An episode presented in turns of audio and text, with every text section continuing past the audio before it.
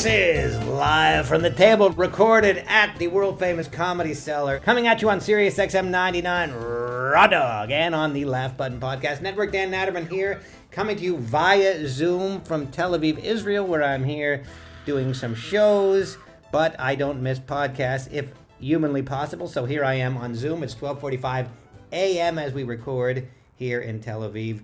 Uh, I am within the studio uh, in New York, where it is only five thirty-six, whatever. Anyway, I'm I'm I'm I'm falling asleep here. Uh, Noam Dworman and Periel Aschenbrand. Shalom, shalom. Noam Dworman is the owner of the world famous comedy cellar. Periel Aschenbrand is a mother. She is a comic. She is a writer. She is a producer, though Noam questions that that uh, designation, but we'll go with it. Um, it's a little dark where I am actually now that I'm seeing my. uh, Okay, Dan, it's okay. Anyhow, um, yes, I'm coming to you. It's twelve forty. It's twelve thirty six rather a.m. here. So, and I'm still like all kind of jet laggy and whatever. But uh, but um, here I am. How how are things back in New York? Are you holding down the fort? Can the place survive without me? Is the question. It's just not the same without you, Dan. It's just not. I mean, he came in here on such a tear. He didn't even say hello, was complaining. Why are we doing this on Wednesdays again? Ha- was trying to make me go out the window because he was sitting in traffic. And then was Okay, hu- You see above the air conditioner no, there? you can't actually see out the window. And then was huffing and puffing that you were like 30 seconds late. I was having an issue with Google because when I No, logged on to fine. Google, You didn't do, look at him. I mean, it's like you can can you see the street? Can you get any see the street. and It doesn't matter. Doesn't matter. Doesn't matter. Doesn't matter. Dan, um, uh, why are you in Israel? I mean, I'm are you here Israel for a Jew thing or is this a Is Jew? this a my God. rhetorical question? Uh, I'm in Israel to do shows for Jews, which is most of the people that live here. Uh, the those Jews that speak English as a first language, generally speaking, are the ones that come to our shows. It's Who's Avi our? Liberman. Who's our show? Who's the Well, Avi? Avi Liberman is the host. Ah, is Avi there? Yeah, well, he's not with me right now, but he's Oh, here. yeah. He's in his hotel room. Avi. Liberman, Avi Liberman had a. T- is, is he under the table? Avi Liberman had a terrible accident. Uh, is he okay? He is, yeah, he's, he's you can't tell. Uh, he does have some hearing loss, unfortunately, in one of his ears. Had it been a Walmart truck, he would be a very wealthy man. All right. But it was so, we have, so we have this. Don't don't don't tune out, everybody. We have an anti-racist uh, spokesman is coming on the show today. Correct? No, yes, uh, Tim Wise. Uh, Periel, did you double check to make sure he will be coming? I certainly did, and um, he will be coming. Now now uh, now what's your what's your interest in the anti-racism, Dan? Well, my interest in it is that is that I think that you and him might have some some sparks flying. Um, well, it's it's it's it's obviously a relevant issue. Yes. Uh, I'm not quite clear what anti-racism. I mean, we're all pretty much against racism, but Me and. I'm anti not sure about Periel, but the two of us. What do you are. mean, pretty much against? anti-racism is is sort of another thing. I'm not exactly sure what it is, so I think we're going to try to get to the bottom of what exactly anti-racism is. Uh, Tim Wise, who is going to be our guest, um, It's essentially, I believe, it means if, if you're not living every every day, um, affirmatively fighting racism and checking your privilege, then you are a racist. I I, I don't think that's. Um, I'm not trying to be flippant. I think I think that's actually what it means, but we'll we'll find out um, from the horse's mouth when he when he comes on. But uh, yeah, it's it's it's it's a big. Uh, it asks a lot of every human to fight the evil of racism. and Tim is a big believer in systemic, the existence of systemic racism, and he is a he is a big advocate of diversity. Um, so uh, these are things I think that you Listen, I'm I'm an advocate of diversity. Look at this show. You're an advocate of diversity when it happens naturally. You think it. You've described it as a happy side effect, or, or I don't know how you phrase it. My my a happy byproduct. Listen, I have the most. I, I believe I have the most diverse um, life of any white person I know. I have more diversity in my life than anybody I know. Wouldn't you agree, Dan? Than any. Well, I don't know who you know, but you do. Yeah, you have a fair amount of diversity insofar as your wife is not white. Your friends uh, also come from various uh, backgrounds. So um, my friends, my my band, my family, my my wedding was like um, I, I dare say it might have been fifty percent non-white. Um, so you know, like I I let's see what I, I maybe I, you're I, an anti-racist. I'm no, I don't. Well, we'll see what it means. But I so like I'm always I'm always uh, uh upset when um I get lectured to. But let's see let's see what he says. Let's see what he well, says. That's why I invited this guy on because I was anticipating some degree of friction, which can make for a good podcast. I I, I hope you keep it civil because I'm sure there will be disagreements. I, I guess I what I'm saying is that if if everybody were living, uh, that's my lawyer. Um, oh. I'm gonna have to take it later. If if if everybody were like me, which sounds egotistical, then my method of living my life would be very effective at achieving all the things which the anti-racists want to achieve and i and i'm able to do it without well whatever it sounds you know that there's more to it than that so i was going to drop that line of thought because obviously there's, should I, should I, should there's disparities in many aspects of society that that wouldn't be addressed by that so okay never mind. And by the way I, i've been away I haven't been away long, but I've been away far, and somehow it feels like I've been away long because I'm so far away. But uh, the reality is, is I was just at the Comedy Cellar a few days ago. But uh, any interesting things, drop-ins, uh, famous people, um, things that I've missed in my literally only three days out of town. Uh, no, but Glenn, Glenn, speaking of anti-racism, Glenn Loury and John McWhorter are doing an event today at the Comedy Cellar. Starting now, I'm I'm I'm going to miss part of it. Um, so that's uh, it's kind of uh, kind of interesting that while we're talking to Tim Wise on the Comedy Cellar podcast. Glenn Loury is on the stage at the Comedy Cellar, you know, doing a show. So it's a it's a nice. Uh, well, maybe maybe just say who Glenn Loury is because I don't. I, I suspect your average raw dogger. Uh, Glenn Loury is a is a uh, professor of economics at Brown University, but he's also uh, Tim Wise here. He's also a um, a a kind of known for being a, a a conservative when it comes to race issues. He's black. And John McWhorter is, I'd say, he wouldn't consider himself uh, conservative, but he's he's cast that way. He's he's to the left of Glenn Loury, that's for sure. But they're, okay, so let. Mr. Wise. Uh, would Mr. you like Wise, me to do the yeah, intro, Dan, or do you want to do no, it? No, why would I want you to do the intro when the intro is my thing? Yeah, yeah let him admit him. Hello, Tim Wise. Hi, Tim. Can you hear us? I can. Can you hear me? We got you perfect. The audio is perfect. Thank you for coming. Uh, let me do a brief introduction. Tim Wise is an American activist and writer on the topic of race and a consultant who provides anti racism lectures to institutions. Uh, welcome, Tim. I believe you're coming to us from Tennessee. Is that correct? I am from Nashville, yes. Uh, let me just briefly introduce you to the panel here. I'm Dan Natterman. I'm a comic. Uh, I don't know how many uh, how many laughs we'll have tonight, but we'll see. Uh, Noam Dworman is the owner of the Comedy Cellar. Noam, where? Oh, there, there you are. Uh, and Periel Aschenbrand is our producer, but there's been some controversy as to whether she truly produces anything. Uh, mostly, she books the show and provides some on-air commentary. She did a good job with the emails, so I'll give her that much. You know, she got she got that part down. But our guest love our guest lover as a general matter uh, all our guests love her. I, I, I will say, I want to warn you up front, Noam, and you might disagree, but hopefully you'll come away with a mutual respect for each other. Noam will probably invite you to come to the Comedy Cellar when you're in town. Whether that'll ever happen, I don't know. But uh, that's great. Uh, but let's begin the show. Uh, oh, uh, Noam, do you want to uh, do you want to dive right in? Uh, to, Go ahead, Dan. Uh, we we were wondering. Well, we were wondering. You you you. Let's start with definitions. You qualify yourself as an anti-racist. Of course, we're all against racism here. Well, here on the podcast, and I think most people are, or at least they'll say that.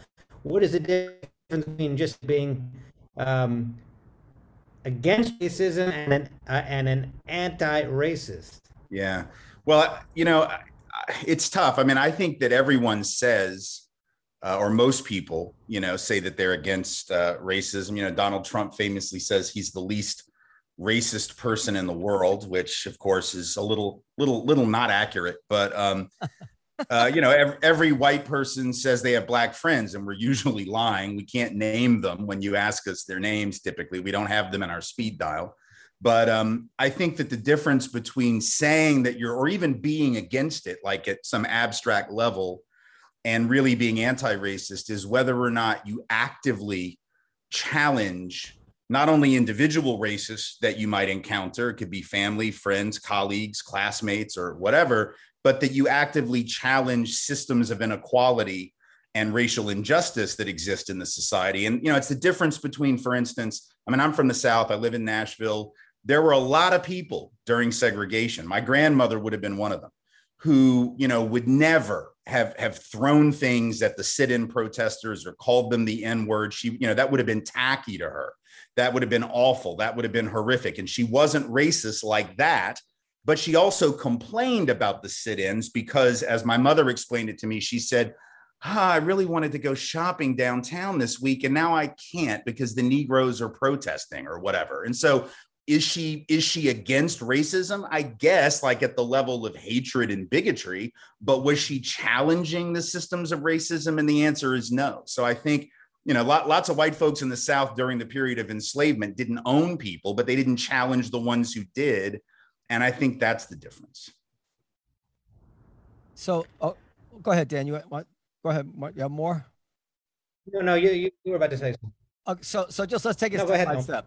So, um, just as a matter, you know, this isn't the heart of the matter, but on the issue of having friends of the other race. Yeah.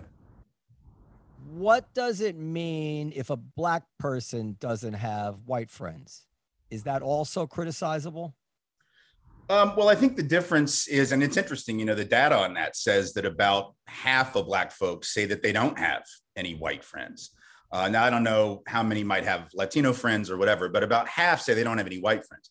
I think the question isn't really about are people not having friends because they're overtly racist. I think most white folks or Black folks or Latino folks or Asian folks or whoever who don't have friends that are of a different race is not because they're bigots. I think it's actually probably because we've been we've been spatially isolated from one another in a lot of ways and so sometimes the opportunities to even make those kind of friendships aren't there so in other words that that individual lack of connection i, I don't want to ascribe that to being bigots I'm, I'm not saying that i think it's mostly because of the history of institutional racism and the separation that that has brought about which makes it where right now like 80% of white people live in neighborhoods with virtually no black people around. And the only thing that I think is something that we can say that's different about a white person not being around black people versus a black person not being around white people is that when you ask white folks what our preference is for our neighborhood in terms of what we consider a good mix, we know from the research that when a neighborhood gets to about 8% black, that's when white folks start leaving. And it's not because property values went down, it's not because crime went up, it's because that apparently is the point where we get a little freaked out. Black folks, on the other hand, say they actually prefer neighborhoods that are like, you know, 40 60 50 50 30 70 well racially mixed. Now it's hard to get those because if black folks want to live in that kind of neighborhood and white folks freak out when it's 8% you're going to have a difficult time meeting everybody's needs. So i think there is certainly a greater level of bias that is evident in those in those white spaces but i'm not saying that if you don't have black friends it's because you're a bigot. It's probably because unfortunately the history of the country hasn't really put you in a position to get to know people. I was very lucky growing up in, in Nashville because uh, I was growing up and going to, you know, 40% black schools, playing on black ball teams. I went to preschool at a historically black college. That was like my first early childhood ed experience. So I was the white kid who actually did have black friends. Like that was all I had for a number of years. There was like one white guy, he was okay. But like for the most part, I hung out with black kids. And that's a rare situation. Most white Americans don't have that. I, yeah. I think we'd be better off if we did but we don't have it. Yeah, I mean that has been my. But what you describe is not really my experience, but but not the neighborhoods notwithstanding, and and I would say that there seemed to be a lot of animosity about white people moving into Harlem, um, in New York. That uh, long before because they're trying to make the drummers stop drumming in the park. I mean, there there are some things that when you I, move in, you I, that, that was never the reason I heard. I heard what I heard was that and I and I never faulted it, is that they wanted to keep it a uh, a culturally black neighborhood. I did, I didn't take it as a bigotry. I I I understand that sentiment fully, but um, I just remember very much when I was in college. I, I went to Tufts, and there was uh, two black people on the on the floor, and I remember trying to get the the black people to to join the rest of us who were all friends on the floor when we would be doing something after you know on the weekend or having something and they weren't interested. Um and and and i've seen that play out time and time again that it's actually um the the quite often the the black people who feel less inclined or less comfortable or for whatever reason Right. again I, I, wonder- don't well, criticize this but I, I don't i don't find anything there's nothing objectionable about it objectionable about it uh to my re- in my reaction or my mind it just doesn't what you're describing just doesn't line up with my life experience that's all Well, since we're talking about life experiences as if that was, you know, quantitative data. well um, after 60 years of, of experience Right. Um it's But- not nothing But 60 years of anecdotes are still 60 years of anecdotes. I've got 53 years of anecdotes, so they're almost the same. My point being, the data says white folks leave neighborhoods at 8%. That's not my perception. That's not my belief. That's not my experience. That's what the research actually Yeah, but says. don't know- And black know- folks don't. So, so No, what no, I'm no, trying to no, tell no, you is on, there's a on. But you're- difference but you're in the but behavior. Well yeah but you're just There's a different, and, and since you brought up the personal experience, though, look, I, I went to Tulane, a school that's somewhat similar to Tufts. Yeah. And there were black kids on my floor. They didn't want to hang out with us either. One of the reasons was we were sitting around smoking weed out of three foot bongs, and they wanted to stay the hell away from us so they wouldn't get arrested. So they had a really decent reason to not want to hang out with us. And I think there are some fundamental differences when black folks feel disconnected from white people, not really sure how white folks view them, wanting, especially at a school that's overwhelmingly white. At a school like Tufts, at a school like Tulane, at a school where they are clearly outnumbered, yeah, they're going to stick together. It's like I was one of seven Jewish kids in public school in Nashville. We sort of hung out because we were afraid the other folks were going to come and try to make us pray. It didn't mean I didn't like Gentiles. I just sort of knew I needed to keep with my tribe a Right. little Let- bit let's- let's and move the black it. folks who were also often excluded. Right, racism everywhere. Who's the maddest people? White people. Not y'all, y'all all right. Pay money to see me, we cool. The feud is over. Now you watch the TV, you watch like 60 minutes and shit, you see white people pissed off, man. Mad. The white man thinks he's losing the country. You watch the news like, we're losing everything. We're fucking losing. Affirmative action and illegal aliens, and we're fucking losing the country. Losing? Shut the fuck up. White people ain't losing shit. If y'all losing, who's winning? It ain't us.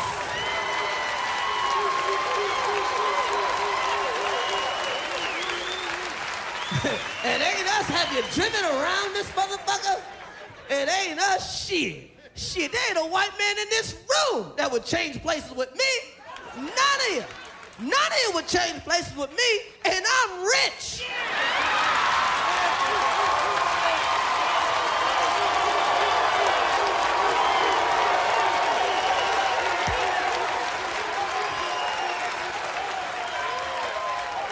That's how good it is to be white. There's a white one-leg busboy in here right now that won't change places with my black ass. He's going, nah, man, I don't want to switch. I want to ride this white thing out, see where it takes me. That's right. Because when you white, the sky's the limit. When you black, the limit's the sky.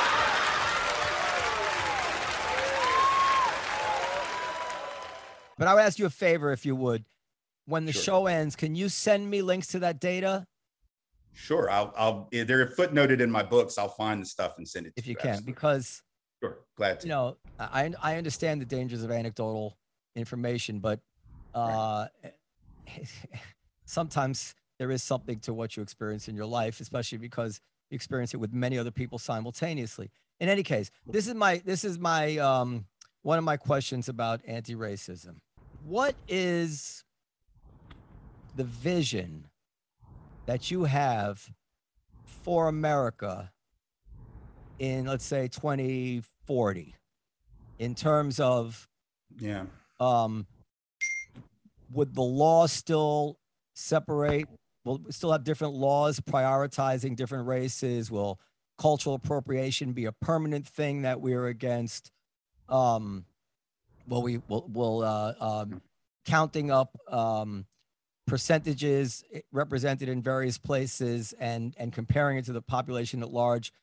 Will this be something we'll we'll always do? Like, or is there a do you is Right. there a vision of America where race becomes irrelevant?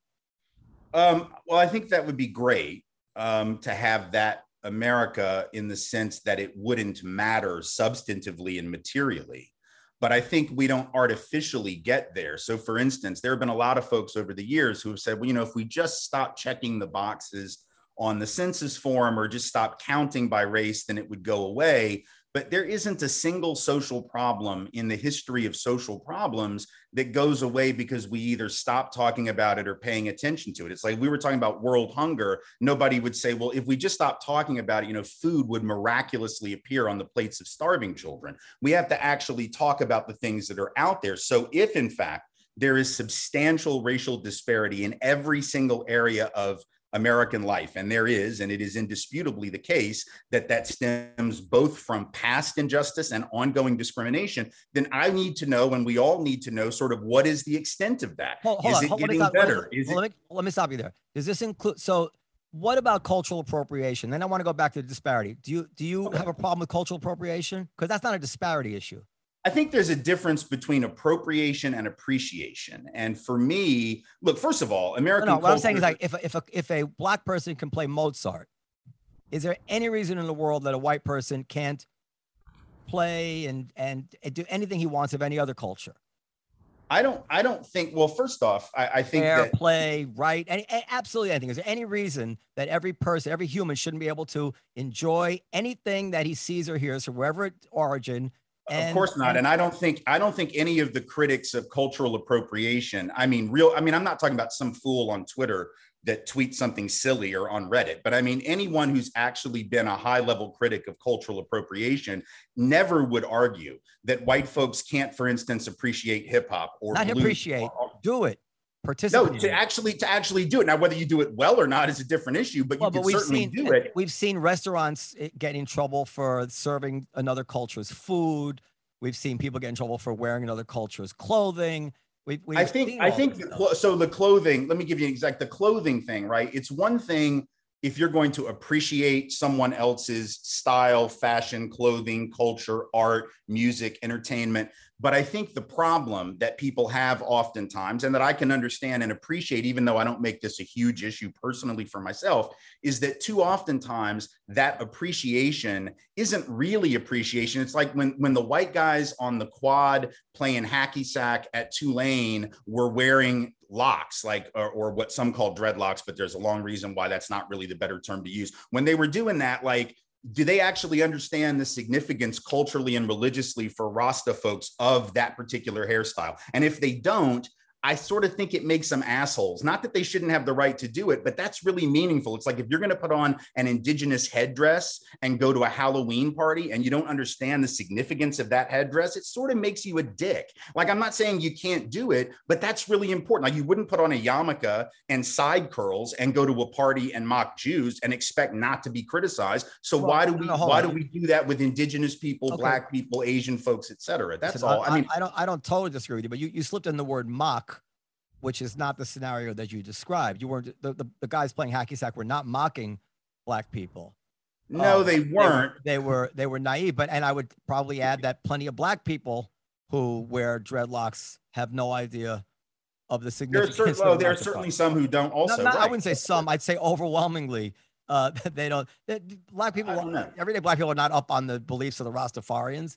Um, Uh, but Uh, they but- know they know the history of black hair though, and they know the history of locks, which are actually deeper than just Rastas. I was just using that as an example because the guys on the quad were all listening to Bob Marley. That I- it's not only Rastas that wore locks. Okay, but in, in general, I, I like I'm trying to pin you down. So because I don't I don't think cultural. I mean, I'm very against this concept of cultural appropriation. But do you agree with Tim that if there's any element of mock, if there were to be an element of mockery, obviously that's not- something. but that's not the issue we're talking about. Cultural appropriation is not. Also, we need to be sensitive if, if, for example, the the, the white hacky sackers were in all good faith uh, wearing dreadlocks because they appreciated it. But you're, the you're, in- you're inverting the scenario. That's why. That's why you're inverting. I'm, the I'm posing another degrees. scenario. I'm posing another scenario. Yeah, of course. No, everybody's against mocking. That's not. A, that's an easy but issue. in addition, but but but also, might you understand the situation where a black person said, "I I I- I realize you mean nothing by this.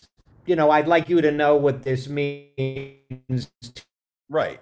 I think look, I think most people who engage in what we're what we're discussing don't have bad intentions. I really th- and I think as a result, when someone does something that could be seen potentially as insensitive, that that is a time for education, not cancellation, not not blasting or like calling them out and making a big issue of it because I do think a lot of times people do stuff without recognizing that it could be offensive to someone. I think, that, however, there's a very fine line. And to give you an example, I mentioned the Indian headdress stuff. I know that there are people who will wear indigenous quote unquote clothing and headdress, and they will say that they are doing it. They have no, it's not mocking. They're not trying to make fun. And yet we know how easily that became, you know, I- I- Chief Wahoo, that, be, Yeah, that became. I, I understand, and I don't disagree with you, but but I, I really don't. But what I what I would object to is that you're taking the the very very extreme cases where somebody is actually stepping on something essentially holy to another people, not Right. knowing they're doing it, and people say, hey, you know, I wish you wouldn't do that because these these are sacred things to us. That's not been the scenario of of this kind of steady drip of cultural appropriation issues. At, Well, at that's all. what I think of as, and you're asking me my opinion, but those are the kinds of appropriations that I am most concerned with. A lot of and you're okay other- with all you're so so okay so that's that's okay so that's I mean, it's that. just I- not a huge issue for me, but I think, but I think it's something that people who feel that their culture is being a, a- a- one other thing that is important to me. There are a lot of critics of so-called cultural appropriation who point out that when white folks decide certain hairstyles, certain uh, uh, body types are are cool and fashionable, and they make a lot of money off of that and create entire industries out of that, even though black folks were ridiculed for the same thing, whether that's going back to Bo Derek and and and her hair in the 70s, that was, you know, something black women had been doing and never thought it was beautiful, never called beautiful for it. And all of a sudden it was great because Bo Derek was doing. I think the criticism is that white folks take things that black folks do and get criticized for, whether it's body type, whether it's hair, whether it's clothing or style, and then do it, remix it, reupholster the whole thing, and then get paid off of it. That's a that's a commercial or or material issue of unfairness, which gets us back to the issue of disparity, which in my mind is a much bigger issue. right okay A lot well, of this that- other stuff is so- sort of okay, fluff I to mean, me. I that- think Then why don't we get wait, wait, wait, to I- well, let me- hold on, hold on. Let me say this. So, I mean, I- I don't, I don't want to get bogged down. So I'm going to move on. I just, I would just say that one of the things I worry about is, and this is not just in race, actually. Actually, I just read an article about it in terms of uh, land use.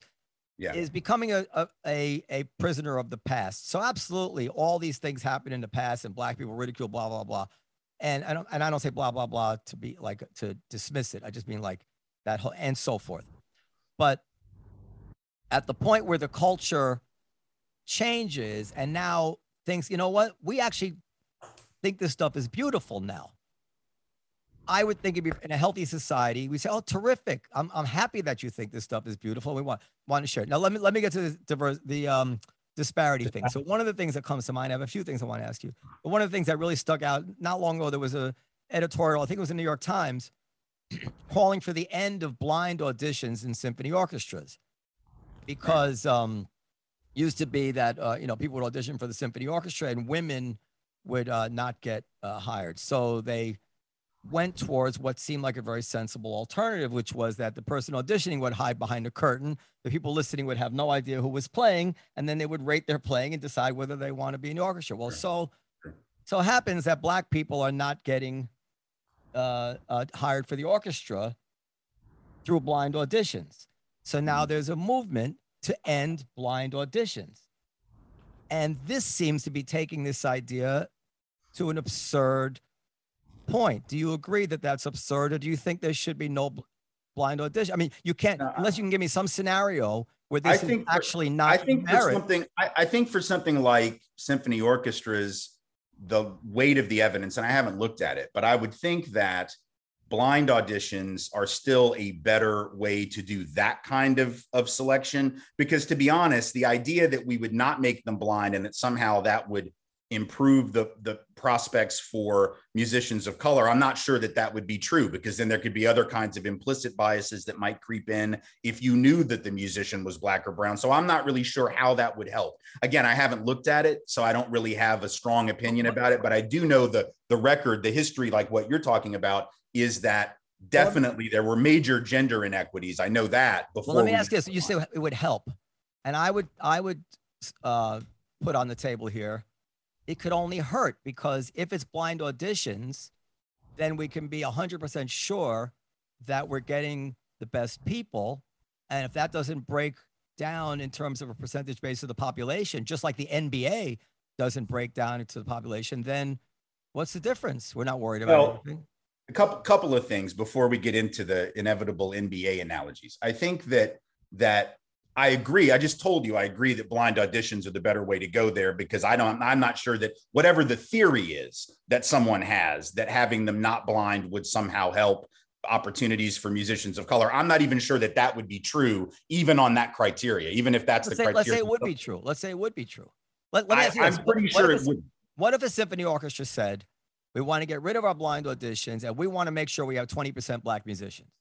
Well, that's not going to happen. But what That- if that's did? never It- going to as, happen. as a hypothetical, would you say that's a good thing, or would you say no? That's actually un, that's actually discriminating against people who are better musicians.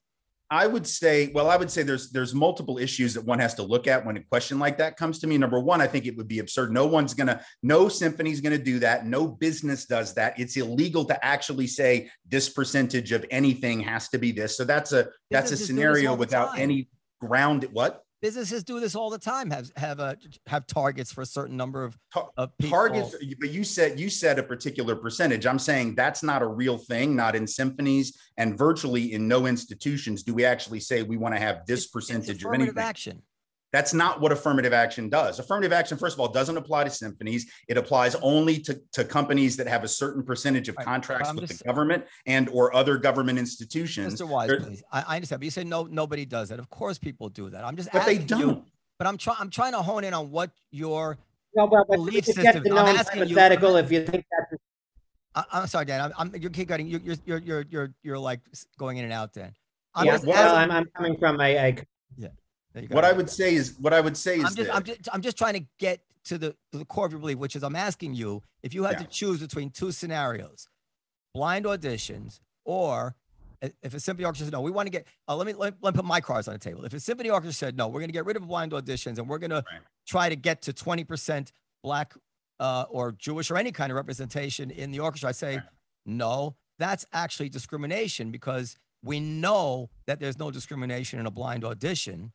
So whatever you're seeing, that's just the way the world is. And and I mean, I think you know, can make that argument for something like the symphony. I will, I will, for the sake of this discussion, because I, I, I don't think this is the most productive use of our time, you know, to actually talk about this scenario. But I will grant you that when it comes to something like that, that a blind audition is the is the proper way to go. But I do not want to give the impression that we can then analogize from that that that's how it should be for all jobs because most jobs are not like a symphony audition in the sense that subjectivity does most certainly come into play. Subjectivity comes into play when you're applying for a, a just about any position in this country. It's going to depend on who you're connected to, who wrote you a letter of recommendation. There was a study several years ago that found almost half of the new jobs since the 2009 recession are being filled by letters of recommendation written by existing employees on behalf of friends and people they know who they're trying to help get a job.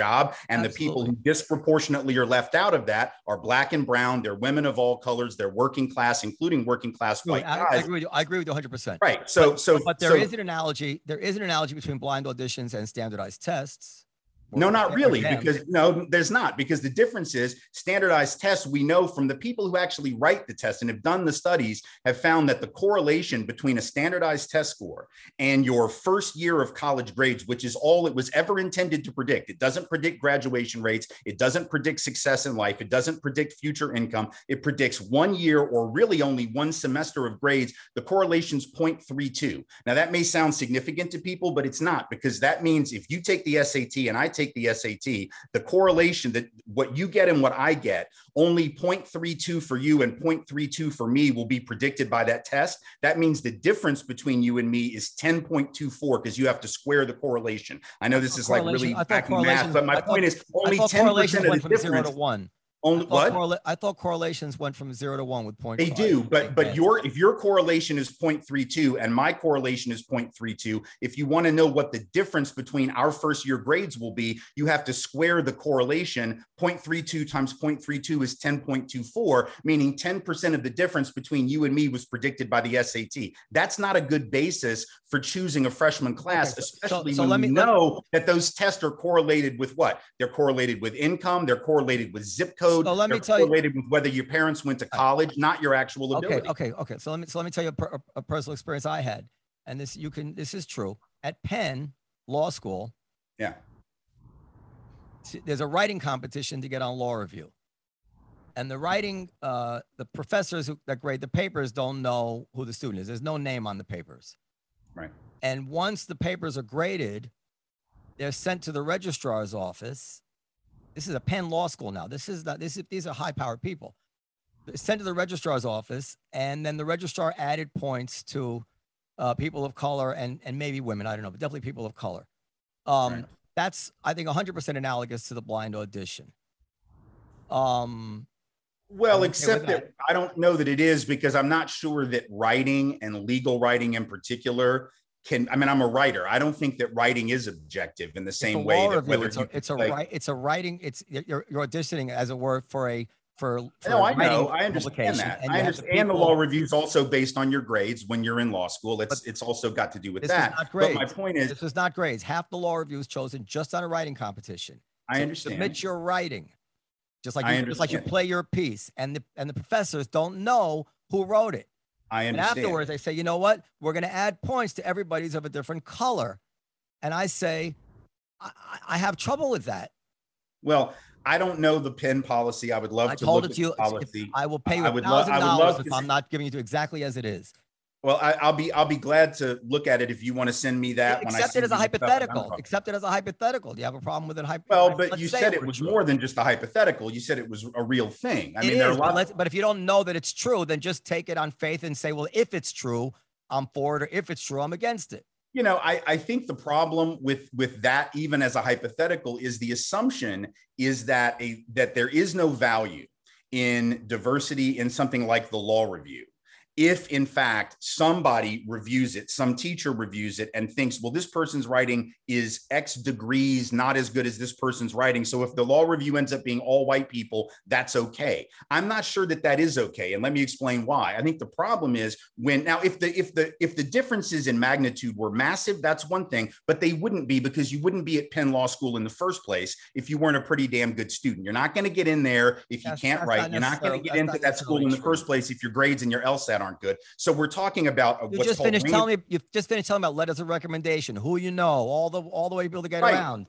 Right. But what I'm saying is, if you're at Penn Law School, white, black, or otherwise, the odds are that you were a pretty damn good student or you wouldn't be there. The, it's called range restriction, the, the restriction of people that are the actual pool of people that are even applying at a school like that, let alone getting in, are all going to be really good. They're all going to be better than I would have been and probably better than any of us. And so as a result, like we're probably not going to, most people listening to this, we're never even going to get in there. The oh, no, people I got in there. It, what? I got in there. I did. Which is great. Well, that's great, but most people don't. It's a hard school to get into, as you well know. It's a very good law school. Well, and so, you just confine the conversation to the intrinsic value of a diverse law review. Right. This is my is point. You were... When you don't have when you don't have diversity in these spaces that we have identified as the spaces of the best of the best. If you don't have any real diversity in those spaces, even though there are people who are clearly good. Now, whether you think there are people that are slightly better or not is a subjective discussion, but whether, but if you've got people who are good and talented and capable students, and none of them are being reflected, or very few are being reflected, here's the social harm of that. That reinforces the idea that even though these students got into UPenn Law School, they must not really be that smart. And then you end up with a professor like Amy Wax at the University of Pennsylvania Law School, who continues to say to this day in conference after conference that these people are essentially culturally inferior and defective. And she uses examples supposedly from her class to justify that belief. So the value of breaking down this sort of white hegemonic dominance in these spaces is it allows us to challenge the idea that only white people belong in those spaces. And if we don't have people in those spaces that that visually symbolically challenge that by their presence i think we reinforce the notion that black folks just must not be as smart which is an inherently racist belief that latinos must be less smart which is an inherently racist belief or that they just uh, don't it might, work it as might, hard. it might enforce it reinforce that notion. That's terrible. Um, on the other hand if i wrote the best paper am i not entitled to be judged without regard to my color You are, but the problem is determining what is the objective way in which we can say you wrote the best paper. Everything is subjective. Whether or not I know the color of the person writing it, this is not this is not a question of like, can I hit a particular note on a flute? Like that's something that I can literally measure, and that's either you either can do that or you can't do That's that. right? blind auditions are. Blind auditions are very subjective. It's about emotion. It's about interpretation. Everybody, everybody who auditions for a symphony orchestra is at Right. least as uh, range restricted as. Oh, I agree. Oh, I agree with you, but I'm saying there is If there, not more, yes, if not music is- right. It is somewhat subjective when you're looking at at the way no- that because there's no affirmative action in, an, in an orchestra, even for the audition. At Penn, there's quite a bit of a you know of, of affirmative action that goes on in the admissions process to begin with. Of course there is, but we also know from the research, we also know from we also know from the research that the Law School Admissions Council, these are the folks that write the LSAT, the, the work that they did on this 10, 15, 20 years ago. Linda Wightman was a director of the LSAC. She did the research that found that there was no substantial difference in the actual abilities of students who were going to law schools with lower LSATs and lower GPAs as long as it was within a particular range. And that range was like a nine point spread, a nine to 10 point spread, which is which is roughly, which is actually about the size, if not a little larger than the typical spread between white and black students at most of these elite law schools. Within that range, it is considered random by the people that wrote the test. It is No, no, considered If random. considered random, then if it's considered random, then one is why why is one group doing differently than the other? I'm saying it, it's random in the sense that it doesn't actually reflect ability once people are in law school. When you when you actually look at people, I mean, certain people are doing better because the research on standardized tests has long told us that the correlation, the highest correlation between standardized test performance and, and, and for an individual's test performance is the zip code they came from. So Look, it I'm- reflects I'm, I'm those being devil's economic- advocate on some stuff, I, I, actually, and and I just want to tell you just and tell the listeners when I went to Penn, I was very very liberal and I was very uh, almost like you know, of course I was for affirmative action. Everybody, every Jewish liberal kid was for affirmative action, and it, that was the beginning of a change for me when I when I saw that like we were literally you know 24 months away from going before judges. And I felt like, well, you know, by the time you get to your your your third year in law school, I guess the second year law school, hmm. you should at, at some point you should say, no, I want to be treated like everybody else. Like I'm, I'm about to go into the real world in front of juries and judges and all like that. They're gonna presumably Sure. they're not gonna they're not gonna give me extra points. When when No, do do I you see it? any? Can we just what's that? can we just confine the discussion? I want to know uh, if you feel that there's any intrinsic value to a diverse law school or a diverse, uh, say, uh, board of directors or a diverse. Uh, I- I'm, group I'm, to- I'm torn general. about that issue because, yes, of course, especially in, in legal matters, especially in issues which pertain to race, um, it it's it's ridiculous to think that life experience doesn't matter. Why not in all matters though? No, not not it doesn't matter. I mean, you- chess. It ma- it matters. In other words, if there's a if there's an issue before the court uh, about a close call about a police procedure, let's say, to to come from a community where you know what the police are capable of, as opposed to a community where you're utterly naive about what the police are capable of, is profound, and is going to improve your uh, judgment on these matters. So I cannot dismiss diversity a- a- a- as being valuable at that. Right. Question is, does this diversity exception become a, a an opening which which you know an elephant pokes his trunk through and then becomes really a a way to to uh, to uh, then uh, rubber stamp any kind of movement towards diversity where it's really not about that anymore. It's really just results oriented.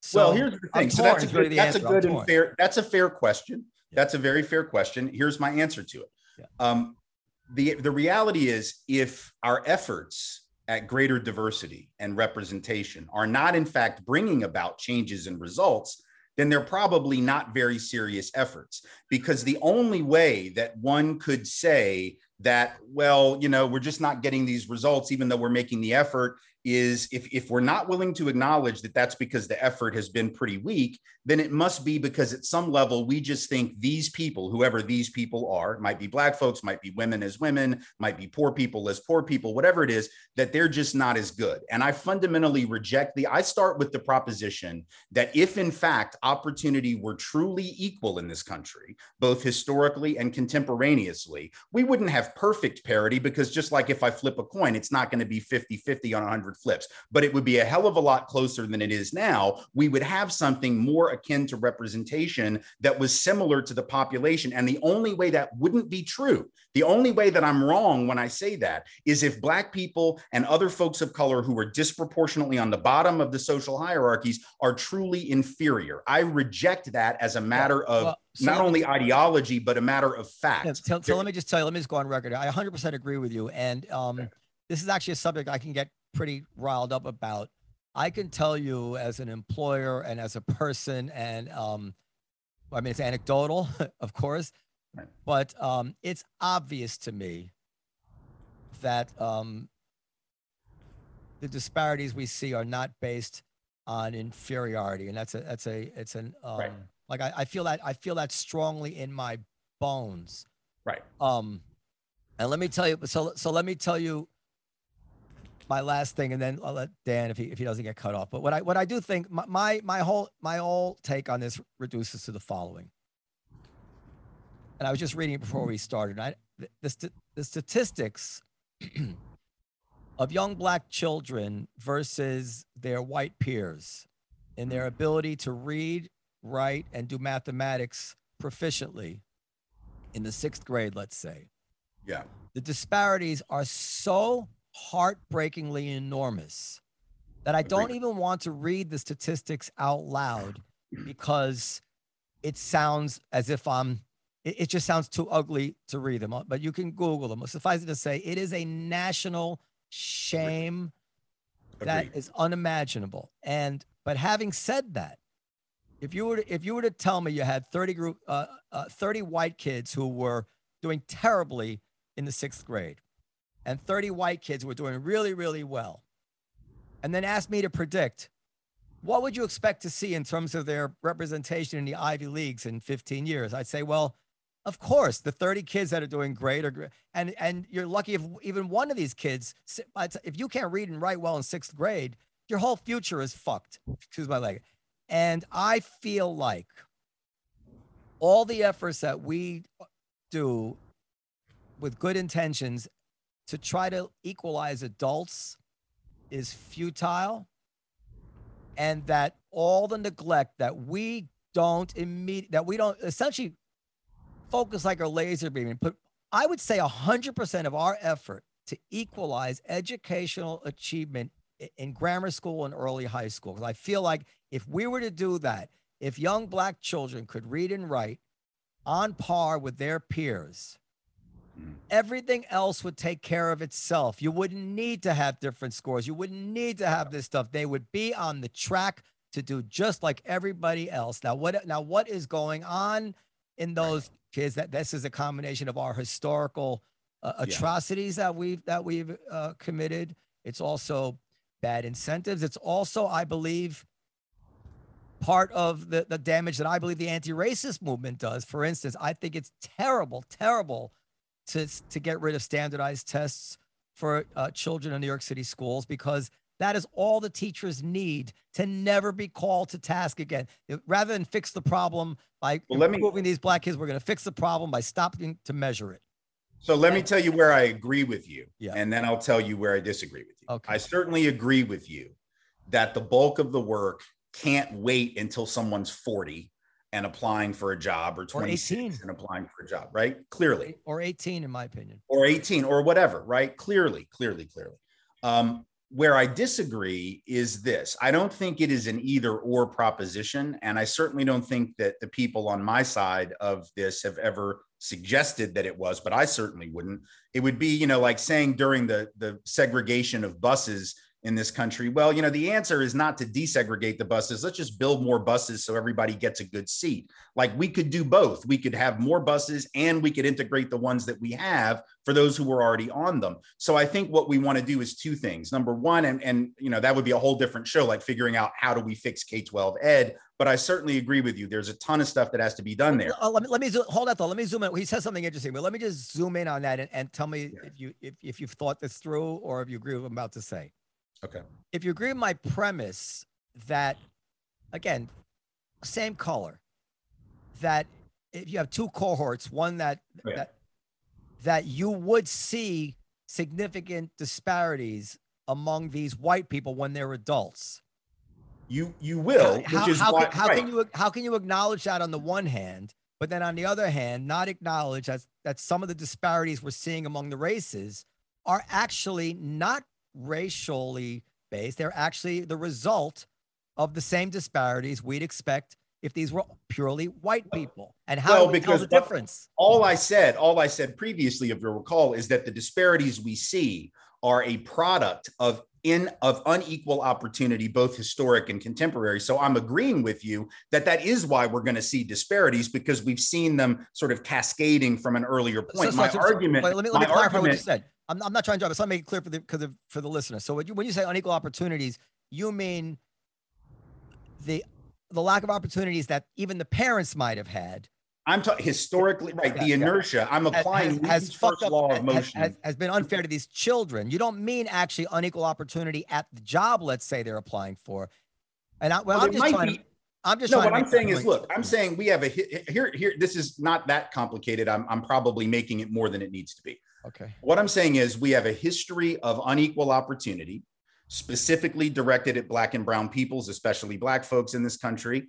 And that has affected generation after generation in terms of where folks live, in terms of their assets and wealth, in terms of the jobs that they have, in terms of the schools that their kids go to, in terms of the curriculum that they therefore receive. So all of that stuff cascades. I'm essentially applying Newton's first law of motion to economics and history and sociology, right? The idea that an object in motion tends to remain in motion. History does that too. So the disparities that we see in those classrooms, for instance, as you and I both agree, we, we have that on the table, right? That obviously it's not inferiority. Obviously, it's not that these kids aren't just as capable, but for whatever reason, uh, they are not doing as well. And I'm saying the reason for that is both a history of unequal access, which has put them behind in the race, so to speak, five laps back in an eight lap race, and also ongoing inequalities of resources. We know, for instance, that schools that serve disproportionately low income Black and Brown kids spend less per pupil on average nationwide than the schools that serve more affluent and wider communities. We know that the resources offered, both in terms of AP and honors and enrichment classes, are different. There are like 168 high schools, I think, in the state of California. Last time I looked, that don't have any honors and AP but I think. AP is, AP is I think AP is too late for the, for what I'm talking about. well, about. I'm just saying, but I'm, I'm talking even honors like enrichment programs in the earlier grades. They just don't have them. So, what I'm saying is there's a combination of both history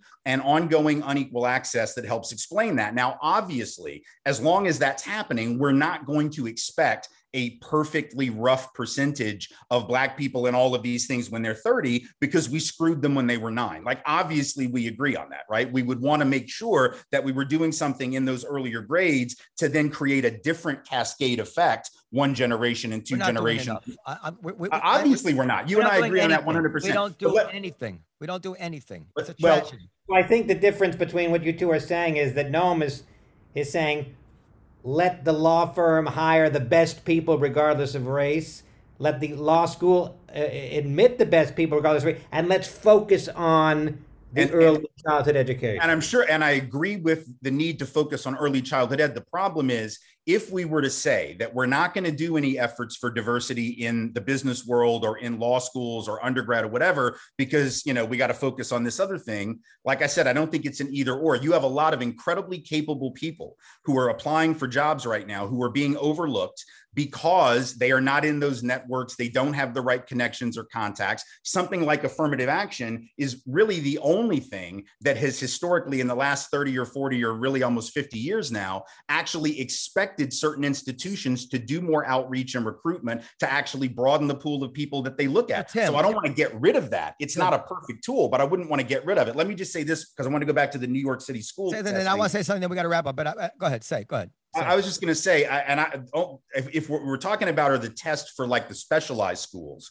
if we're talking about like the test for Stuyvesant and and Brooklyn Tech and Those Bronx aren't Science. specialized schools. Those are just the best high schools. I mean, Well, I okay, but what I'm saying is these are the test in schools, is what I mean. So the problem with those tests and why I think people have been critical of them because by the is because the admission of the people who write them, those tests are not in any way, shape, or form devised based on stuff that has been previously covered in school. It is not actually a test of prior knowledge that has been administered in school. It's not testing what you've been taught. It's testing things that you were either likely to know because of your background or not, or that you went to some quiz, cram, like index card, like flashcard prep class and took. If it's a test that actually tests the knowledge that you were taught, we can make an argument that that's valid. That's what we take every day in school. We we we sit in a classroom and we take a test Yeah, I- at the I get it. end of the semester. So that's answer that. actually So, so I, That's I- ex- yeah. So, so if, if what you're saying is true, I've never heard that. I live in New York. I've read everything about this.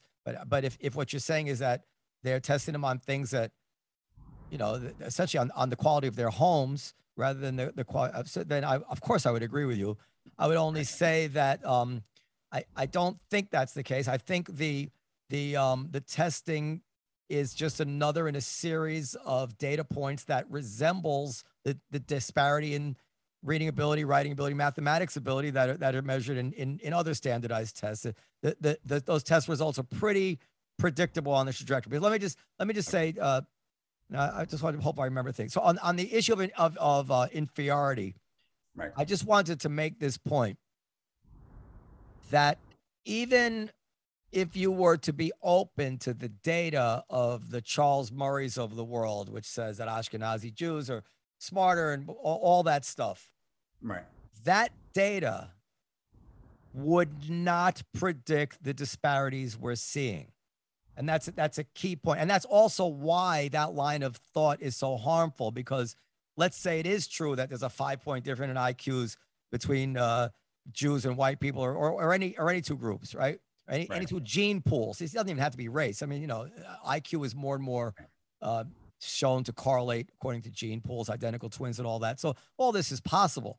Um, nothing that's, to my knowledge, nothing that has ever been found would even begin to explain the Right. kind of differences that we're seeing. So you could almost hold, you could almost say, yeah, I do think there's a difference in IQs, and still say, but this has nothing to do with that.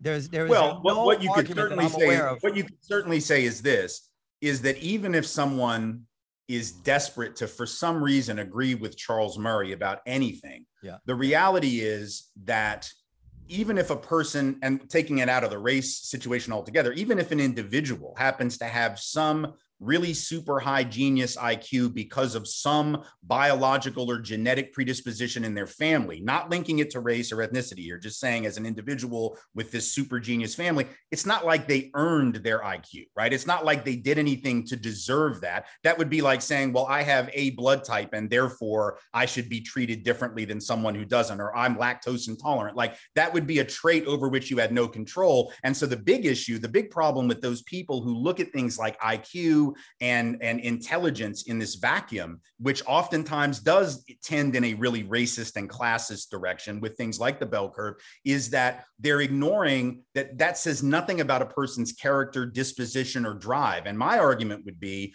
that when we look at things like affirmative action, if look, if if if there are groups of people in this country who had a three or five lap head start in an eight lap race, they ought to hit the tape first right? When you have a three to five lap head start in an eight lap race, you hit the tape first. That doesn't mean you're the fastest runner. I would prefer that we have a society where we say, listen, if you were three laps back and at the end of the race, you're only two laps back, by definition, you're the faster runner. You're the one that I want on my track team. So if we're looking at standardized tests, the analogy would be, I, you know, if it's a question of like, you're not, but now you're not making a racial argument. I mean, a lot, a lot of people. saying, but I'm have- saying any, any, and I would, I would apply it to class a lot, too. a lot of people have argued against against race-based affirmative action and said it should be experientially based affirmative action if you come from a disadvantaged home I think it could be color. both of these because what we know is that there are specific disadvantages that are about race, even for black and brown folks who are not poor. And there are disadvantages for poor people, including poor people who are white. Again, it's not either or. I think it would be great. Of, what's the disadvantage of race for people who are not poor? Well, there's a whole body of research on on uh, on schools, for instance, that finds that uh, black students, black kids who are in upper income families with $75,000 or more in household income are still like three to five times more likely to attend a high poverty school than white kids with that kind of income. In fact, they're more likely to live in low income and moderate income neighborhoods Oh, than so white kids poor, who they're- they're- poor they're like white kids. kids Yeah. let me finish white kids who are actually poor are less likely to live in a poor neighborhood than black kids who are middle to upper middle class so there are some fundamental differences that are not just about economics there's also this whole body of research on standardized tests which finds that black kids from from families that are i mean these are you know two parent homes hot, reasonably high incomes occupational status who take standardized tests 75000 or more in income do worse on standardized tests than poor white kids. Now, there are only two possible explanations for that. If you're black and you're more affluent and you're still doing worse on the SAT than a poor white kid, either you have to endorse that racist nonsense that Charles Murray puts out, which we both rejected already, or you have to say, God, there must be something going on, even for the middle to upper middle class black kid in their life that is that is driving down their test scores. And there is, in fact, a theory to explain that and a body of research called Well, stereotypes. well, I mean, but, but there also there also are different cultural realities here, regardless of what. But see, this is where it gets dangerous because Well, if we're going to say, well, it's but- not biology, but it's culture, Well, but- but then we're still making hold we're still making judgments about culture. Yeah, but but but this I think is irrefutable. I mean, if you look at Asian achievement in New York City, poor Right. people very often don't speak English. They score the highest in the city. That's either culture or biology. It's one or the other. Well, uh, or it could It's be not, a very it's not, particular. it's not advantage. It's not who they know. As a matter of fact, this whole thing of who you know and recommendations, it sounds good. But if I, as I'm thinking about it, Jews didn't know anybody when they arrived. Indian people are, are the richest people now. They didn't know anybody when they arrived. Like, like it sounds good, but in reality, it hasn't held. Well- many ma- Nigerians earn more than white people. They don't know anybody when they come. What what do the what do Jews, Asians, and Nigerians have? well, They the difference culture. Am I wrong? They have a culture there, there's a is- lot. different. It's Black well, Nigerians, first Jews, of all, and, and Asians. th- there's Is there is a true? well, there's a fundamental difference between immigrant communities, first of all, Okay, that's cultural. almost. Let me, let me explain. Let me, let me make my point. Yeah. You can go to those same countries from which all those quote unquote successful Asians come and fly, find tons of poor people who would bomb the SAT tomorrow, and they come from the same culture as the ones who were getting into Stuyvesant and Bronx Science. They, they come from the same culture as the ones who we like to hold up as the quote unquote model minority. So we have to be very careful when we make these generalizations about Asian culture because there are literally billions of poverty Well, then let me stricken. Asians right what- now living in Bangladesh, living in India, living in China. They come from the same kind of cultures and they have the same kind of background. Every every country has uh, has a curve, but I'm asking then how do you? Right. My how- point being, though, the ones who come as immigrants, voluntary immigrants to a nation, by definition, are a self selected group of people. That is not the case for people who did not self select and are a broader cross section. but how do you dis- but- cross section? That's fine, Okay, but but whatever, if- however, hold up, but however you, however it originated, and whenever they self-selected, what we Right. have now is a culture. When I say culture, I mean, well, I mean, it, listen. As far as I understand it, there's two options. There is uh, for the Asians because because uh, with with the black community, you have a third option, which is deprived, being deprived. But you have Asian Right. people who are doing very, very, very well, we can Well, some are. Why Some are. on average, on average. Uh, Well, why, are- there's why are they doing? different groups. They're the highest earners in the country. They're doing better than people with white privilege. Uh, why? depen- wait, wait. See, but you're saying eight. There are 26 Just Asian subgroups at Just least in this why- country. Why? What? Why does the average Asian student do so well in New York City? You first of all, there's not an average Asian student. You have 26 different subgroups, and nationwide, putting aside the experience anyone. in New York, Pick anyone. nationwide, some of those groups are doing very well and have high income. Some of them have poverty rates and school Tim, failure Tim, rates that are uh, similar me, to uh, Latinos me, and I- blacks. For the first time since you've been on the show, I feel like you're ducking the question. No, I'm not. I'm telling you, there's whatever group you want that's doing better on average, and tell me why they are doing better. It's either, in my opinion, it's either they're superior stock genetically, or they have a superior culture. I use the word loosely to mean the, the, the way they're raised, the attention they get, the, the amount, the, the, the, the emphasis on education.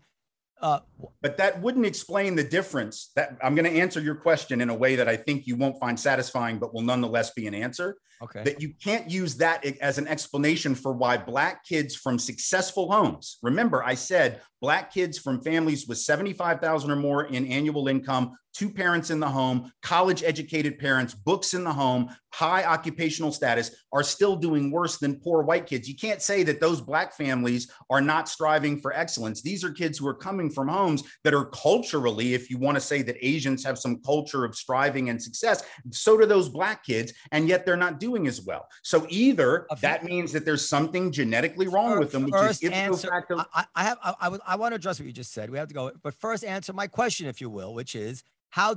I mean, you you study this stuff. At some point, you must have said to yourself, "Well, why are these? Right. Why in New York City are the Asian kids dominating the standardized tests?" You must have Well, asked yourself think, that question. I think in Why? New York City, for those particular schools that we're talking about, there is a history. It is not some inherent Asian cultural trait. It is the fact that immigrant striving communities, including some of those that you're talking about, not all the Asian communities, but some in places like New York, know that that is a path in a place like New York to success, to go to Stuyvesant, to go to Bronx Science, to go to Brooklyn Tech. And there is a high amount of pressure, intense pressure, not necessarily healthy pressure, I should point out, but intense pressure on immigrant communities to achieve by those standards that they believe the culture demands of them. No, I- and that's I- not necessarily that's not necessarily healthy. That's And- not and it's not healthy, but but that's, but you're getting. It's not healthy, but I'm still still healthy or not. What's the I think argument? it's an So- so- immigrant striving so culture. look. it's got nothing to do with Asians as Asians. Now, it has now to do the, with the self-selection thing sounds, but as I'm thinking about the self-selection thing, I think, well, the Jews, the Jews were very, very high achieving. They were driven out en masse. They weren't. There was no self-selection in Jews showing up on, on people's shores. They they showed right up. but when right but when we came but when we came and and i and i why did we do so well? Well one of the reasons is that jews a disproportionate number of jewish immigrants and stephen steinberg talks about this in his book the ethnic myth brilliant book talks about how jews who came despite our stories about having 18 cents and a ball of lint in our pocket also came with professional experience that Oh, was needed. That- that is just nonsense. it's not I- nonsense I, it's sir, absolutely not sir, I am first generation immigrant. I know exactly the community I came from. What you're saying Okay. is nonsense. What you're Okay. saying is my great grandfather my great grandfather came and was able to get jobs in New York City in the early 1900s that had been off limits to black people for 30 years. Absolutely. But the but the idea, the idea the idea that the idea that that that that Jews came here already doctors. This is No, no, no. I didn't say doctors. or I didn't anything. Say, no, no, no, I'm telling you that that I came from eh, families that that that were broke. That, that were going for odd jobs. My father sold brushes door to door. His I friends, understand, his but they had mer- right. My great grandfather, my great grandfather came with merchant experience. I'm not this, saying this is just this is just nonsense. This is Okay. just nonsense. I, I, I gave and- you I gave you a reference. I- so I- again, I, I would say there was something whatever the Jews were were uh, didn't have what they what they what they didn't have. I would say, which is with the argument that you would agree with, they didn't have. They were not taken in slaves, stripped of things, and then just set out on their own to uh, uh, you know to to to to make their way in the world. The Jews have a culture based in um in a certain kind of educational priority, going back to the studying the Talmud for the generations. Tal- Talmudic learning for men, right? But I mean, for that's men. a, it was also Well, very and- and- gender and, still learning for women, but but but but you're right. Not for and that is, if that's not the basis of their rapid ascendance uh, uh, in uh, in American culture, then it sounds like you're saying it's genetics. Got to be something's got No, to I'm not. it. I'm saying I'm saying it's material reality. If if Jews, if 40%, according to the research that Steinberg cites, of Jews came with experience as small merchants or as tailors, haberdashers, furriers. And keep in mind, when, when Jews came to places like New York, in addition to being to, able to get jobs that black black people couldn't get and had been run out of for 30 years. They were also in industries that were just middle like working class upper working class or lower middle class in many of the places they came from but which happened to be in the united states industries that were growing three times the average of the economy at that time. There was a huge demand on the part of rich gentiles for fine clothing for for haberdashery for furs for merchant class to actually buy products from them. So we were very fortunate. We came at a very important time at a very good time to have come to the United States by and large in terms of what Yes, industry understand that- experience we But you understand that even in the Soviet Union, where Jews faced horrible anti-Semitism, they still rose to the tops of academic ranks. There's been no culture, no, there's no country where the Jews have been, regardless of the level of hatred and and and uh, ghetto ghettoization that they faced, where they didn't excel at the same things they still excel at that are academically based. I didn't know that it was controversial to say this was a cultural thing. I think the And I- danger. and I, think, the and I think with all danger- due respect, you're, you're, I understand why you, you don't want to sign up for that, but I, I- think I- it sounds, it sounds absurd at some point. Obviously, there is such a thing as culture in the world. of course there is. Yeah, But and the- but- different and different cultures do emphasize different things. But the question is what the culture of the United States decides is critical and important and that it rewards is not just something that is some you know handed down by god objective thing what we have decided matters is subjective just like what other countries decide matters is subjective. And our you know if we if we had a society that was still largely agrarian the skills that would pay the most and the cultures that would be rewarded the most would be those that knew know how to You know farm I, like think, if I think I'm I think I'm my I think I'm actually more sympathetic racially than you are in a certain way because like I saw a statistic today uh, um, from the CDC where black people are being killed with firearms at 10 times the rate of white people. that's about 10 right. times. yeah And I and, and of course it's mostly by uh mostly by uh, other black people that but that's not that's not my point at all. My point is like how could we expect people coming from that life to not be scarred by that? I- I'd expect them to of do course as they well as, are uh, of course, and expect them to do as well as people coming without who don't have that baggage. I'm not. Uh, look, I told and, you. and that to I- I me expect- is culture. I expect that people who are coming from marginalized spaces are not going to be doing as well. I never said that they would. What I'm saying is that the way that we ought to be evaluating people is not simply on who won the race or who got the test score, but on how far did people move from where they were in that opportunity structure to where they are now. Because effort to me means a lot. If again, if I start out five laps behind and I'm only three laps behind at the end, I ran faster. If you start out with a head start, not just racially, economically, or in any other way, you're supposed to hit the tape first. You should get the higher test score. My argument is you ought not be rewarded for the head start over which you had no control. But the, but the, obvi- the, uh, uh, the, the, the obvious answer to the initial thing that you said about why are, why are uh, black children coming from professional homes still scoring badly on tests, the obvious the obvious one I shouldn't say obvious one possible answer could simply be that the parents didn't score that well on the tests either. The parents But, got but, then if that's true, if that's true, then you've just undermined the legitimacy of the test because they're professionally successful. They're making a good living. They're earning good Well, incomes. They're doing all things that, dollars. This is not um well, that's a national average. It would be higher in New York, obviously. like middle class. You know, 70 but 75,000 or higher doing worse than 20,000 or lower you've got to at least agree that the that the kid that's growing up in that is coming from a family that is probably more quote unquote culturally success oriented than the one who's coming from the, if we're going to make Yes, these but- cultural yes, arguments absolutely, but- right and so so my but is he might still only score as well on these tests as his parents did. but there, but my point being that they're successful. They're doing well in life. These are college educated parents. They're making decent money. They've got good incomes and occupations. If the tests are really valid, at predicting something other than first year grades, which, if that's all it predicts, which is in fact what they say it predicts, why in the hell are we using that as a criteria? Why is that a valid choice? If in fact you can go on and be perfectly No, successful. there's a lot of data. I'll send it. There's a lot of data showing the SATs. Uh, Really, I think both of you have made your arguments, and I think the listeners can can can decide for themselves. Uh, I don't know if Tim has a few more minutes. Can can we talk a little bit about the Browning quote unquote of America? Because I know uh, Ti- Tim has it. mentioned. Pardon? I said I'm for it. I'm doing my part. Um, I think Tim, you're on record as saying that the Browning of America is an inherently good thing.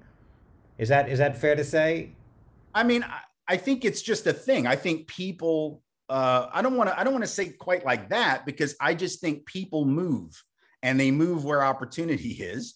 And I think that to try to restrict that, which is what some would do, um, is not only I think a humanitarian mistake. It's also an economic mistake because, put simply, there aren't enough white people and aren't going to be enough white people in the next 40 or 50 years to keep the economy afloat because the median age of white people is 44 and you just don't make that many babies when you're in your mid 40s. So in fact, this idea of the great replacement that the Tucker Carlsons and, uh, of the world and the Buffalo terrorists are, are worried about, they have it exactly backwards. Is in fact the demography changing? Yes, but if it doesn't change, we're going to be in real trouble. It's not that I want to just like say, oh, yeah, it'll be awesome when we have less white people. It's just we're going to have less white people. And so if you want to have a stable economy, you want to have a society that works for people, including white folks, you're going to have to have someone here. And the reality is that that's probably going to be brown folks. So I think it's a natural process. And if you're going to allow capital to cross borders and goods to cross borders, you have to let labor cross borders. If you don't do that, you're you're screwing working people generally, not just brown working people, but white working people as well, by keeping labor in its country of origin, which allows companies to then say, well, I'll just send the whole plant overseas. Like they're not going to stop moving plants just because we build a wall, for the instance. browning of So I- America, the browning of America is. ter- uh, I'm using the word loosely. The browning of America is terrific as far as I'm concerned. We absolutely need the labor. The problem with the browning of America is not the browning; it's that we are not prepared to treat these people, uh, including Asians here, as individuals rather than representatives of their race when they get here. I do not see, and I've said this a million times on the show, how we can say uh, to Asian people, "Come here, c- come along. We don't care. We want it. We want to color America, and it's unfair to keep you out." And they say, "But once you get here, don't. Ex- we don't want too many of you at Harvard. Once you get here, it's very important what color you are." That is, is untenable to me. It's immoral. I believe that if if um, Harvard turned out to be 90% Asian, we should be very proud of America to see that because that would show that we live up to our ideals. If we are going to try to limit different colors at how well they can do and represent them represent themselves at, at the best schools, that is a betrayal of the promise we make to these people when we uh, when we invite them into our country. When you get here, you should be able to be treated Well- as an individual. Now, it's fine if you want to say we have a special obligation to black americans. So we're going to put a wall around that 13 or 14 percent of americans and we're going to we, we're going to we have special obligations to them to make it up to them. But Right. the other uh 80 87 percent of americans regardless of color and i include indians spanish not not the descendants of slaves. They should be treated as the same period end of story. That- i feel very strongly about that Well, that would be great. Uh, it would be great, for instance, moral imperative if Asian Americans uh, were treated equally in the job market. They're still not. You mentioned how well they're doing in schools, but the reality is Asian American and Pacific Islanders individually now, not household, because that that data is skewed by the fact that Asian households tend to be slightly larger and have more income earners per home than white and black households. On a per capita basis, Asian Americans with college degrees are still 24, 25% more likely to be unemployed than white folks with degrees you're doing something and earn slightly less. So I would love for Asian You're doing Americans something to that, that the average. Korean I know They're not either. Yeah, you're doing something that the average Korean I know, which would consider racist, which is to say that Pacific Islanders are the same culture as you know Korean and Japanese because they, they yes they Well, I could break it. I could just say I could just say Asian, and it would the numbers would be the same. I mean, the Asi- Asian Americans with college degrees are roughly 25%, according to BLS data, Labor Department data, about 25% more likely to be out of work in spite of their degree. Um, The Latinos with degrees in about country- fifty percent. The highest earners in our country are not white anymore. What's And that? The highest earning groups in our country are not white anymore. And that is a very inconvenient data point. But it's We not. want to make the argument that America is all about whiteness. No, It but it's is. not. It's not because How could it's it not be? How could it not be? Because all right, the highest earning income groups right now are Hindu folk. That's the highest income group in the United what? States. Are what? Are Hindu, Hindu. folk. Okay. Are Hindu. And and they earn the highest of any of any group. Slightly below that, uh, you know, They're brown, right? what's yeah, they are. Yeah. But the- and they but do better than again- whites. But here's here's the problem. There is a self-selection of immigrants. There are billion, there are a billion Hindu in India who are starving, who are poor, desperately poor. There's nothing superior about them as Hindu folks culturally or biologically or genetically. They are in, they are a high-income group. And by the way, a disproportionate share of Hindu immigrants come here with a college degree already. So regardless of your Jewish ancestry and mine, that is not the case there. These are true. not I- folks that- who are that's true. disproportionately coming. It, what do you say? I said that's true. I'm, I'm aware. Right, of it is true. But- so if plenty- you have a group of of them people who are coming with college degrees, of course they are going to out earn groups of people that are a cross section, both white folks and black folks, who are a broader cross section. By the way, you also have Hindu Americans disproportionately living in metropolitan areas that are that are higher cost of living, which is also true. I should point out for Asians. Keep in mind, sixty percent of Asian Americans live in five states in this country, and those five states Okay, happen to be in the but of course. highest, like third of all states. So when you adjust, plenty- Yeah, but plenty of white people have college degrees and are doctors and lawyers too. Right, but, but Nevertheless, the difference is white folks, the white folks are literally spread across the country. So therefore, you're going to have a lot of white folks in Des Moines. You're going to have a lot of white folks in Lincoln, Nebraska. And if your Asian folks are in Honolulu, the West Coast, Jersey, and New York, which are much more expensive, the fact just- that they earn more doesn't mean that there's not white privilege. Because when you look at a take one particular spot, take the city of New York, take Manhattan, the poverty rates for Asian folks in Manhattan are still hugely disproportionate compared to white folks. Same in LA, same in San Francisco. So Right, yeah, if but I take no, no, Asians right. in New Now- now you're York making and I my point. compare them to now you're making What? my point. The poverty point for the poverty of Asians is is because because a lot of them are, are are just arrived. right.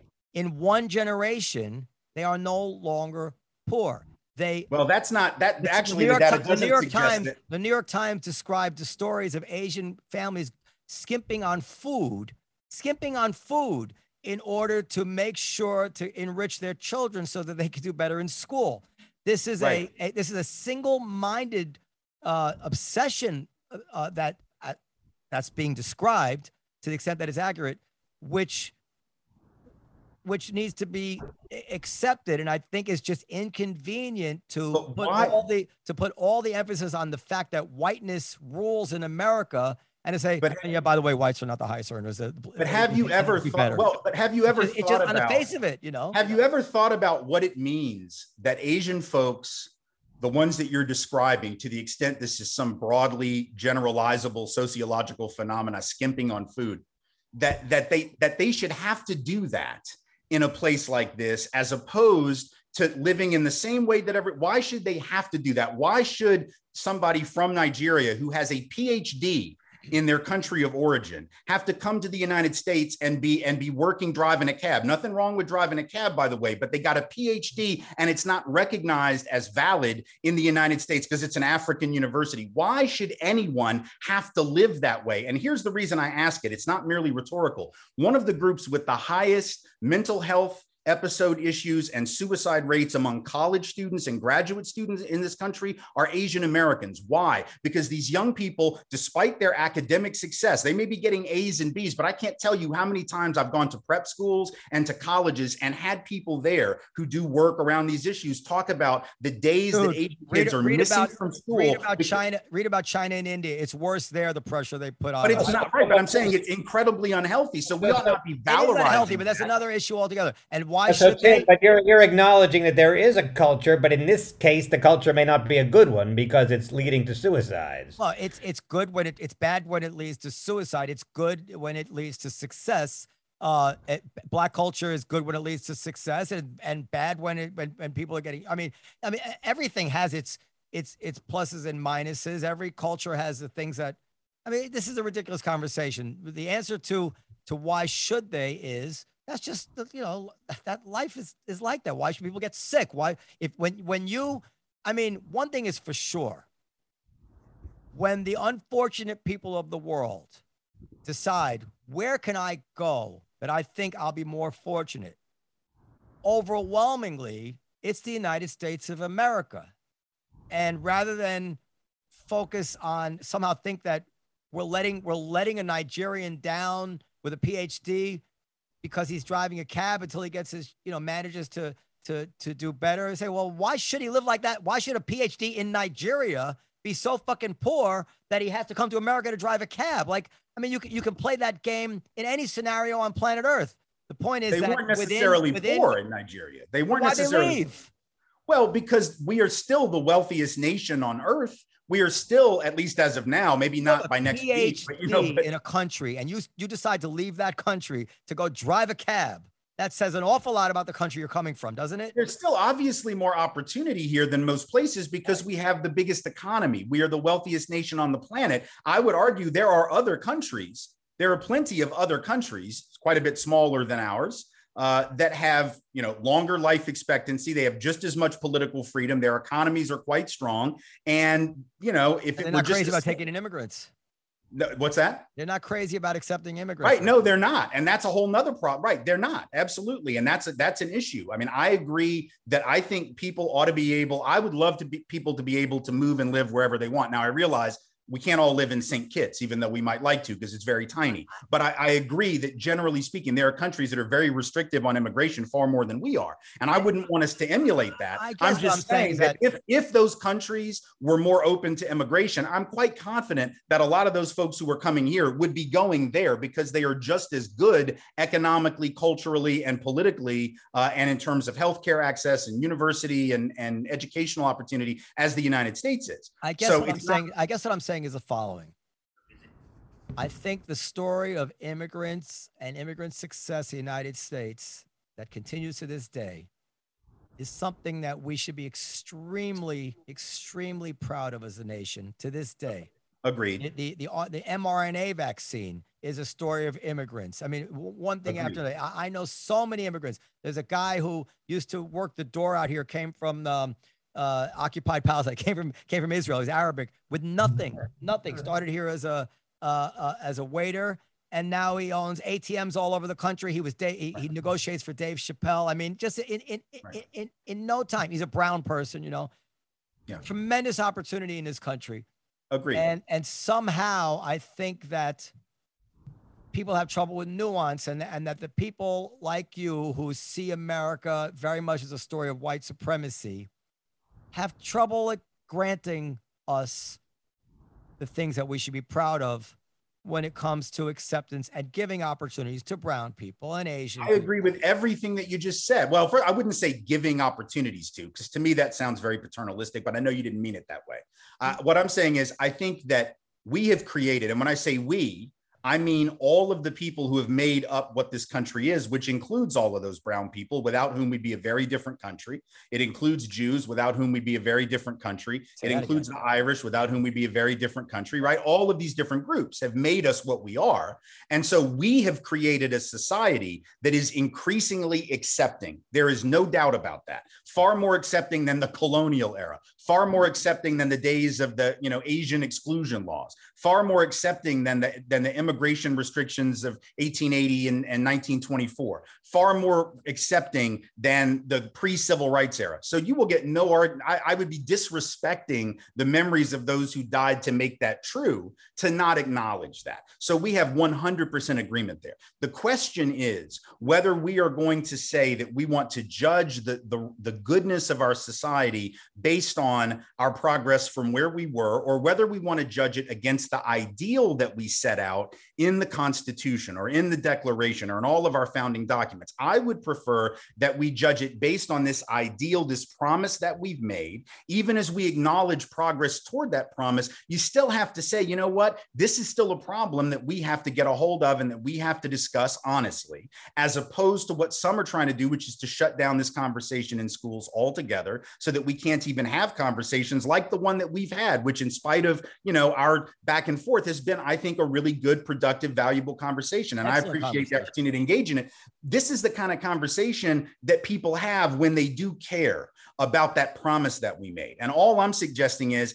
I, I think that it is dangerous for people to say, as so many do, and I'm not saying you're saying this, that you know people should be grateful for what they've been given. Anything that people of color have been given in this country, people of color and their white allies have fought and died for. And if we're not careful, there are those who would most assuredly take us back to days that were before that. And they make that very clear, not only in their political rhetoric, but in their political decisions. So if we're going to keep moving forward, let's do it with an eye toward acknowledging everything that you just said. And at the same time, acknowledging that the promise that we made has never really been fulfilled. We have never achieved our country, as James Baldwin said. And that's something that we all ought to be working towards, even if we disagree about how to do it but we got to keep that in the front mirror not just looking in the rear view and that's what concerns me when we talk about you know the progress narrative We have it's to go. very You- you- backward. I'm going to read your book. We should, uh, if, if I if I read your book, you'd come on again. I think I hopefully you had a pleasant experience.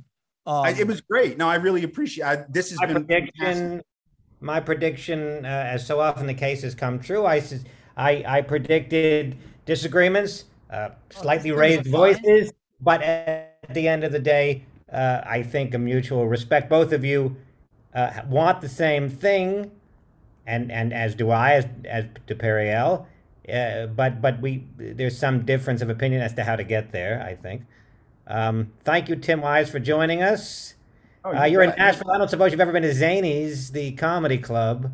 I have been to Zanies many times many times Okay, you're probably a fan of Nate Bargatze's, or at least you may know who he is. I is. know, I, I know I do not know Nate personally, but I know his work. Yes, absolutely. absolutely. I don't. I don't. Um, yeah, I'm not going to get into whether you like his stuff. You probably do, but I don't want to make it awkward. Yeah, no, Um, I, I, I do. I think he's a funny guy. I think you're a funny guy as well. So I'm gonna, you read, know your- me? I'm gonna read your book, and I'm gonna then I have you on again. I'm gonna, I'm gonna, uh, I'll, I'll, I'll hopefully call you to task on some of the things in your book. But I, what I will do is I'll send you the things from your book that I wanted to talk about prior Yeah. to, to having you on. So, so rather than try to ambush you with something, I'll tell you, look, at this oh, is- that's either way is totally cool. I'll be happy to send mean, I'll you. a ambush you. copy.